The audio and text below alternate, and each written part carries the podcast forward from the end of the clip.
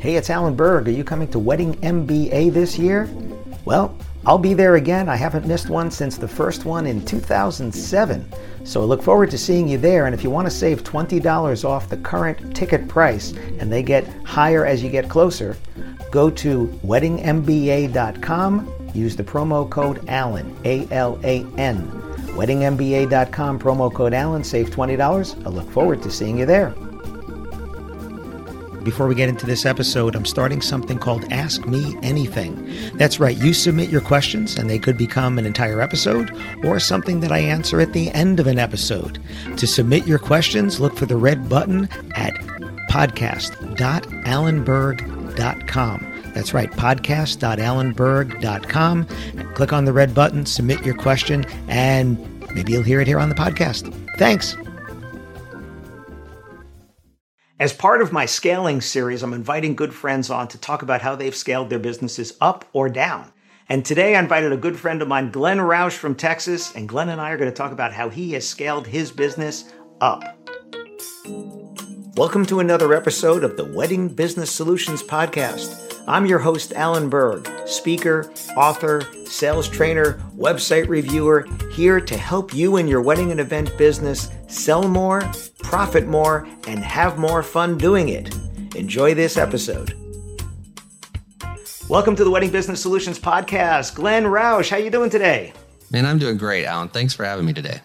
Well, thank you for joining me here. And as I kind of explained to you offline, I'm doing this series for my podcast on scaling because there's a lot of people in the wedding and event industry that are either thinking about scaling their business up and some people actually about thinking about scaling their business down which yep. you might you might do at some point right you might get to that crest at some point and i wanted to invite you on because you have scaled your business up and you're so well respected in your area and i wanted to give some tips for people and the things you learned along the way. They like, if I only knew then. oh man, I, I, might have right at this. So, give us a little quick background. Name of your company, when you started, and where you are now. Okay, so my company is uh, the LaForce Event Group. We have LaForce Productions, LaForce Entertainment, LaForce uh, Media and Streaming. We have a few different subs under the big umbrella, but LaForce Event Group really kind of encapsulates everything. LaForce is my wife's maiden name. That's where it comes from. I started uh, I started doing weddings in 2006. I was a DJ in college uh, just to make money to pay bills, and then my friends started getting married, and that is how I ended up in the wedding industry. Uh, found out I loved it, and so started. Uh, I, so my background is in finance and accounting. I got a master's in taxation. I was doing tax work and hated my life doing that. I just was not created to sit in a cubicle at the time I didn't know it was ADHD. So, uh, so many things make sense now, but I, I was miserable sitting in a cube because I just knew that I was not made to sit there in a little box for 12 hours a day doing tax returns. My DJ business started taking off and, uh, I was, I'm blessed to have a wonderful wife and she spent about the better process of a year telling me that I should quit my job. And, uh, finally, like a smart man, I listened to her and, uh, I quit and started LaForce Entertainment and one of the reasons I so originally I was Glenn Roush Entertainment. This is just a little nugget. Um, I pivoted to LaForce Entertainment because I had an experience at one of my weddings where I was working with a high end wedding photographer. It was actually as I was starting to book some of my first high end weddings in Dallas. Uh, I saw that on my planning forms that this was the photographer. Uh, I called her to just introduce myself, tell her I was excited to work with her, go over some of the details that I had. And her assistant uh, called me back and informed me that she would not actually be the one shooting the wedding. It would be one of her associates that would be shooting the wedding, who did a fantastic job and I've, I've ended up being friends with. But I just, in that moment, I remembered that tiny little bit of disappointment on, oh, I don't get, I'm going to change the name. I don't get Jennifer. Uh, I get Jennifer second. And so when I knew that I was going to branch out and scale up, I knew that I didn't want my team to go out and have to deal with that because I was originally Glenn Roush Entertainment. I just didn't want everybody to show up and constantly the catering manager or whoever, oh, you're Glenn? No, I'm I'm Creighton. I work for Glenn. you Glenn? No, I'm Nate. I work for Glenn. And I just didn't want that to be how the conversation went. And it was a wonderful decision because what I wasn't smart enough to know at the time that I've learned now is it is a fantastic benefit because I'm not the marquee. And so anyone that wants to join our team gets to join that with the freedom to be as great and as fantastic and as huge of an entertainer as they want to be and not necessarily have to be feeling like they're flying under my flag but under our flag and so how many different entertainers do you have now uh 29 entertainers. I'm about to say 30, but one one has decided that he's wanting to hang up his his turntables for a while. So just right at 30 DJs. Okay. So Glenn Roush Entertainment started when? Uh 2006. And so then in 2010 LaForce Entertainment started. And that was just a simple going around and recruiting DJs. I don't know how many DJs I've met with and talked to from around Dallas and uh, you know, and everybody at the time thought I was crazy because uh, and some people still do. And it's fine. It's it was wacky. I was a I was a young man with a big dream, and I'm out here talking craziness of you know. Uh, imagine if there was a multi-op that was targeted towards the high-end client that wanted to find a really fantastic DJ, and uh, and and they're just looking at me like, because uh, all the multi-ops they had experience with were multi-ops that uh, uh, multi-ops for anybody listening that you're not familiar is multi-operational, multi-systems, multi-DJs. Um, and all of their experience were with companies that just, if they were a multi op, they hired anybody off the street. They'd give them maybe 15 minutes to an hour of training and then put them on the event. And there was a lot of on the job training that they had to deal with and work their way through. So everyone was just telling me, oh, high end multi op never will work. Right. So it's people's perception of what that means, and you change it. So I love your story because your story is so common. There were photographers listening that started the same way, right? I was taking pictures in college, and my friends started getting married, right? My son's girlfriend, she's a photographer in Pennsylvania. She's got 21 first cousins, I think it is. So wow. that's how she got pulled in is, you know, hey, Amelia, when you're coming to the wedding, could you bring your camera? You know, because that type of thing. The idea of going to the different name is really important. I, I, had said to you offline when I started my business 10 years ago when I left the knot, I made alanberg.com as the website, but that was a conscious decision because I was yeah. I thought at the time, should I have a name? And my company does have a name. If you're watching the video right over my shoulder, you see Wedding Business Solutions. It's also the name of the podcast. Wedding Business Solutions LLC, that is my business name. But I chose to go out as alanberg.com because my brand was Alan Berg. My brand at the knot was Alan Berg. That's how you knew me. You know, originally was from the knot. Yeah. And I've made the decision not to do what you did because I didn't plan on having any other speakers, any other trainers. So anybody who's listening, if you're thinking about growing your business, Glenn's point there of, are you going to disappoint people if they don't get the name on the door? Right. That that's that that's an important part there. So you're 29, 30 entertainers now. 2010, LaForce Entertainment how many did you have in those first few years? So I did a dinner. I did a dinner for the people that were willing to come on board, and uh, myself included. There were ten of us. So I, I, probably talked to thirty or forty DJs, and I had ten that were like, "Yes, I want to do this." Because um, my pitch, it was a long thing, but the just the gist, the elevator speech of my pitch was, uh, I went after DJs that were good that I knew were good entertainers from their reputation, from working with them, from seeing them. I went after DJs that were good entertainers that didn't necessarily want to mess with the business side or were, and this was the hard part. And I, I probably stepped on some toes with people, but the people that I knew weren't very strong at the business side. And I, I kind of would just tell them like, like, I know that the business side is a struggle for you. Um, you know, I have my business background and I want to take this and make this an actual real company and make it so that people that are entertainers can actually focus on doing the part that makes them money. And so some people got it and some people didn't because in the event industry, uh, for those of you that are considering scaling, you have to remember that some people want to be, uh, some people want to be entrepreneurs. Some people want to be self-employed. They want to be their own boss. And, and we don't have time to get into all that, but go look up because there's a difference between being self-employed and being an entrepreneur. There are different drives, different mindsets and you need to understand both to scale because you're going to encounter people that just want to have their own business. And then you're also going to encounter people that are fully happy to not have to deal with taxes and payroll and all the things that go with an accountant and all the times you have to talk to a lawyer and all the other fun things that come along with actual scaling up and making something that that can grow into something because you know the other piece of scaling is and, and this is the hard part that people have to be prepared for with the event industry is a lot of times there's not buyers. You know, it, a lot of businesses, you you go start, you have some fantastic idea for a restaurant or a food chain, and you go create the box that can be built and ran in some other city, whether it's or, or another part of your own city.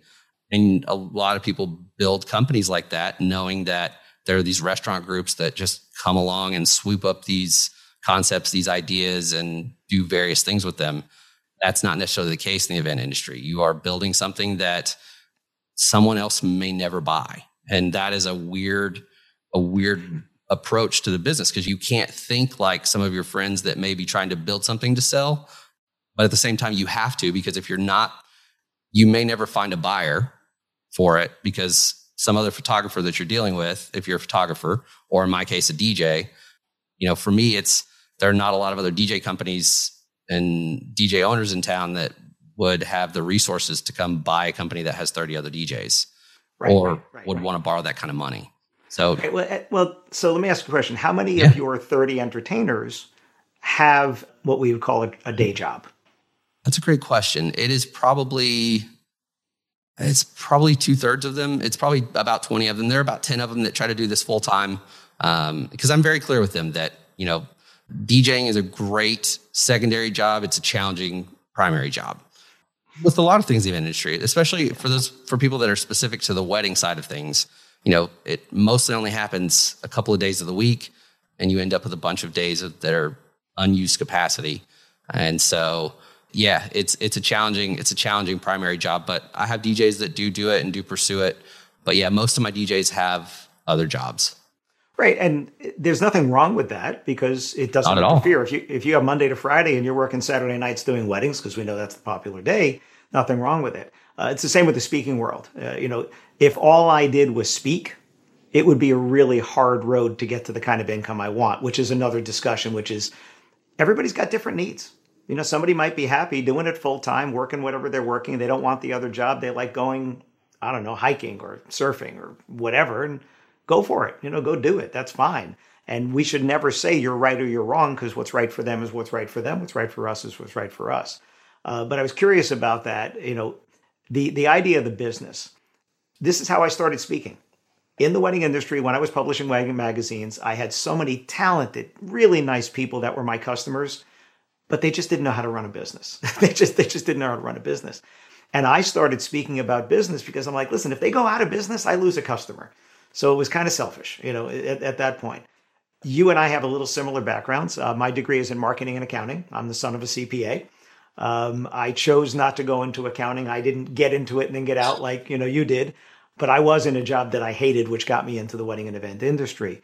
People that come into our industry with a business background definitely approach it differently than people that got in even the way that you did right? I was djing in college right? Yeah. If you didn't go into business how many djs do you know that got into the business the exact same way but they didn't have the business background that you did and and then they're floundering right they're they're treading water going i don't understand my these other djs are making money i'm not making any money um, I think what's interesting about your multi-op model is a lot of people when they think of this multi-op, they think of low price, high volume, you know, because that's what they see a lot of them. Like you said, they're not training their people, they're not investing in their people, which is what you described. You know, how long have your people been with you? Uh wow. I've got a lot of members on my team that are I would say the bulk of my DJs have been with us for more than 5 years uh, yeah, the bulk of my team has been with me for in that five to 10 year range. I have a very high retention ratio. I pay my team well. I mean, that's, that is the secret sauce to that is that I, I pay my team well. And more than anything, I'm very clear with them about how the compensation works and how, uh, I have real conversations with them about the fact that like, you know, with the way that we do our compensation, the way that we do our split, I'm very clear with them like that the money that is the company's doesn't go into my pocket. I'm always very clear. That it's not like I want them to look at it as not like you make $500 and I turn around and stick $500 in my pocket or however you want to look at it. That I'm like, that is absolutely not the case. I'm trying to operate on a very tiny margin at the end of the day for net net profit.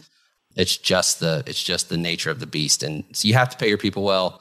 I would caution anyone that is listening to this, thinking about scaling and trying to figure out the masses side of it that you're to, if you're in a major metro area and you're like, oh, well, there are 10,000 weddings in my market uh, every quarter, every year, whatever it is. And if I can price it this aggressively and capture uh, 70% of that, first of all, you're not going to. And second of all, you're going to kill yourself. If, if you want to do anything that is like that, where you're operating on a very small margin, going after the budget side of things, go create, do something, and do something outside of the event industry. Um, let me save you a lot of heartache because on the people element and just the what you are going to have to deal with as the owner, as the leader, as the whatever title you give yourself, you're going to have to deal with a lot of people and they're going to be the hardest part of this whole thing.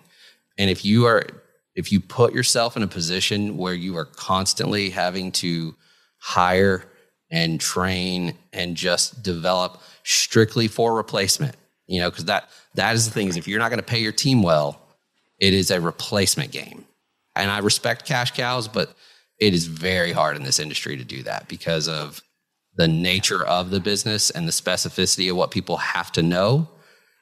And then the amount that people can learn over six months because with events primarily happening on weekends, you know, how many events can they do in a weekend? Over six months, you got 26 weekends. It's not a lot of experience compared to for any of you that have worked another job in a month you get 20 days of experience working a monday to friday job you get 20 days of experience just in a month Where, whereas in events that may take you six months to get to that same level of experience and that staff doesn't have the same retention because of the gaps in between when they do it so if you're going to do it don't go after the budget don't mess with it it will murder you at least you know, go after the luxury, go after the mid market, do something that actually is fruitful to you and to your team. You know, the transparency that you talked about, transparency breeds trust. You have honest conversations with your people, you show them where the money is going. Uh, and then there's no animosity to, oh, you know, Glenn's putting all this money in his pocket and all that kind of stuff. No, they see where it is, they see what's going. Plus, paying your people well leads to the retention. The, the cost of replacing people, you describe two costs there one is the monetary cost, and the other is just the physical cost on you as a person always having to think, oh my God, who's going to leave next? And how do I how do I train them? And how do I get those jobs? But I don't want that stress. Kind of exactly. So the flip side of it is I get to throw my I get to throw my proverbial weight around in the sense of, for me, I take a lot of pride. And while I don't get to see other people's numbers and what they're taking home, yeah. I take a lot of pride knowing that I'm pretty confident that three to five of the top 10 highest paid DJs in my market are on my team, possibly more.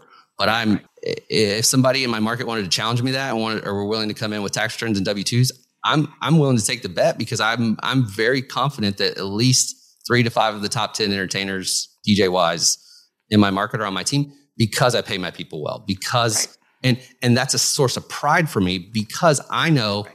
that no one in here can legitimately, no one in my market can legitimately talk noise about me that uh, about me or my team because if they actually talk to my team, my team makes great money. They're happy. They're paying their bills. They're sustaining their family. They're doing all the things. And as I recruit and as I get other people that want to talk to me about joining my company or there's people that have wanted to relocate to Texas after everything that we've gone through. Um, and it's a great conversation to be able to talk through. Like, listen, here's kind of where we are. I've got team members that their W twos end up being, you know, kind of in this range. I've got team members that end up being here. We are an equal opportunity employer, not an equal outcome employer, meaning that you got to put in the work for the outcome. So let's just a couple of more scaling things uh, yeah. to wrap up here. As you scaled up, you went from you to 10 people, now up to 30 people what is the marketing challenge you have for bringing in enough inquiries to fill the calendar for those 30 people? That's a great question. It is the the challenge for me now is the filling that funnel to a level that that can sustain because I have to have a healthy respect for if I don't keep my team busy, they're not going to make money, and then and then they're going to turn on me. And um, I'm very aware of that. So it's it is really focusing on how do you build those relationships? How do you develop? How do you have the conversations with planners, catering managers, photographers, clients, all the people that are influential to the decision making process, and just understanding, you know, the little things if there are nuances with they're unhappy with a member of my team. you know, some they had uh, not even so much a bad experience, but they just had a DJ that they didn't like or they didn't get the same vibe from from the DJ that they normally like to refer and work with. And and being clear like what we're trying to do on that front, but it's it is also spending money on actual advertising and knowing that you have to diversify your buckets. You're to have to advertise on um, some sort of site like a we have brides of north texas which is a magazine and a publication here obviously the knot and wedding wire. Um, there are other dj specific ones. So you're to have to do some advertising. You're but you're really to have to put the the bulk of your effort into uh, the actual relationships. And you're going to have to have people on your team and this is the big one and the hard one. You're going to have to have people on your team that you trust and can have a good relationship with because you know for my example there's so many venues and wedding planners in my market that i couldn't touch all of the if i just set out to do you know three to five a day uh, i still wouldn't be able to touch them all in a in a year um, and when you think about that a wedding planner that i talk to and and try to do some networking with and they don't hear from me for another year is a problematic sign so you're going to have to have people that you trust that you feel confident to represent your brand and and to kind of go after that that width, that breadth of being able to to cover a large number of people and developing relationships. So your your people understand again, five to ten years with the company, their name personally, their personal brand under the LaForce umbrella. People know them. The venue knows that you know this is Nate and LaForce, and they're as joined at the hip as Glenn is with LaForce, right? They're a brand within a brand. Right. So it, your people have to understand that they're brand ambassadors when mm-hmm. they're out there as well. But of course, they want to be referred, right? If they do a wedding, they want that planner or that venue to say, "I want Nate to come back. I want you know Susan to come back. I want that person as well," because that's that means more money for them as well. So the relationships, not putting all your eggs in one basket. These are important lessons for everybody if you're if you're trying to do 10 weddings a year you can probably get them from one source i, I would hate to have all my eggs in one basket no matter what uh, but you could but when you're trying to do um, let's not talk 2020 glenn. Uh, in a normal year. Yeah. And let's not talk 2021 although in texas maybe you didn't have as many moved as we did in new jersey. But in a normal year how many weddings would laforce do? In a normal year laforce will do about i'm trying to think because in a normal year we would do about 2000 events but we also do corporate school some other stuff. So weddings okay. is going to make up probably about 1200 events because it's about 60% of our business. Right. That's a lot of events a ton of events of, which means again 2000 events it's a lot of pipeline it's a lot of back end it, the, the business end the entrepreneur you said it very well that entrepreneur is different than being self-employed self-employed means somebody paid you to go do something. You're self-employed. Done. You right. and there's nothing wrong with being self-employed as long as you are respectful and recognize that when you're self-employed, you not only have to be the moneymaker, but you don't have anything that someone's going to buy. So your exit strategy can be nothing around selling anything other than the assets of the company. So there's nothing wrong with being self-employed, but it's it's bad to treat a business like you're an entrepreneur trying to build something to sell when you're actually self-employed. Right. Again, another important point here, probably that's a great one to end off on. If your exit strategy is, I want to have an asset to sell that's more than the physical asset. So in your case, speakers and systems and stuff like that, you have to have something that's more valuable. The relationships are part of that. The structure is part of that. All the systems you have in place is part of that. The name is part of that so that if Glenn decides to go on vacation, the business still runs. If Glenn decides yes. to sell, the business still runs. So that is a great way to end off here on scaling. We could be talking about this for hours, but we're not sitting together with a glass of Texas whiskey. So we will do that another time. Soon, though. But, but soon, very soon. So, Glenn, thank you so much for joining me. Thank you for sharing with everybody about this. It's a great story. A high end multi op is not something people hear about all the time, and you do it and you do it so well. So thank you. Thank you. And uh, say hi to you, the lovely Jennifer, who donated her name to your business. I appreciate that. I look forward to seeing her as well. Thanks for joining me. Hi, it's Alan Berg. Thanks for listening to this episode of the Wedding Business Solutions Podcast. You can find full transcripts on my website at podcast.alanberg.com. And if you have a suggestion for a topic for a new episode or even a guest, please let me know at alan at weddingbusinesssolutions.com. And if you'd like to find out about having me come and speak to your association or a conference, or do sales training in person or remotely for your team, whether you're a team of one or a team of a hundred, please let me know again, Alan at weddingbusinesssolutions.com. Thanks for listening.